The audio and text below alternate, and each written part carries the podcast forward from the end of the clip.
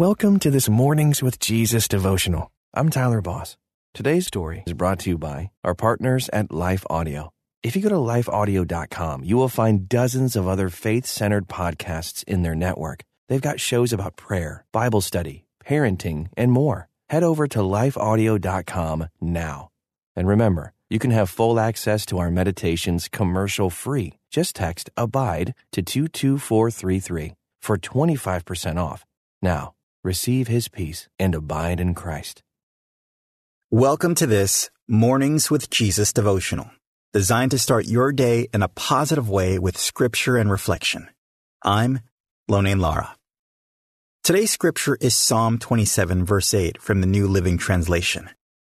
My heart has heard you say, Come and talk with me. And my heart responds, Lord, I am coming. This story is from Diane Neal Matthews. Being a military family, Diane's daughter, son in law, and grandchildren lived in three different states in one year. For one of the moves, Diane and her husband helped them make the transition across the country. During a FaceTime call a few weeks later, Lila, her then three year old granddaughter, begged them to come visit again. Nana and Papa, can you come home? Diane almost cried at Lila's invitation, partly because it was so sweet, but also because the word home stirs up mixed feelings. When asked where she's from, Diane often says she's really not sure. Is home where she spent the first 30 years of her life? Or the state where she and her husband raised three children and lived for another 30 years? Since then, though Diane and her husband are not in the military, they have lived in three other states. So where exactly is home?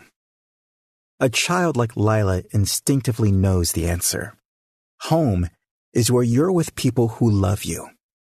In her heart, Diane knows that wherever she moves, the one who loves her most, Jesus, is always with her. Sometimes she can hear Jesus asking a question similar to Lila's. My child, will you come home? Every day he invites her to spend time with him. He asks her to open his word and let his spirit teach her. He wants her to talk to him about her burdens and soak up his goodness and unconditional love. Deep down, Diane knows that earth is not her true home. One day, Jesus will lead her to her forever home. But until then, she's learning the joy of being in his presence. And that's where she feels most at home. Here's a step of faith you can take today. The next time you feel unsettled, go to Jesus in prayer. Ask Him to help you feel at home in Him. Thanks for joining me this morning. Until next time, may you abide in Christ. I'm Don Hawkins, and I once heard Chick fil A founder Truett Cathy say, You can tell if a person needs encouragement, check to see if they're breathing. I'd like to invite you to my weekly podcast, Encouragement for You, featuring encouraging guests like Dr. Greg and Erin Smalley, Dan Cathy, the late Dr. Frank Minirth, Josh McDowell, and more.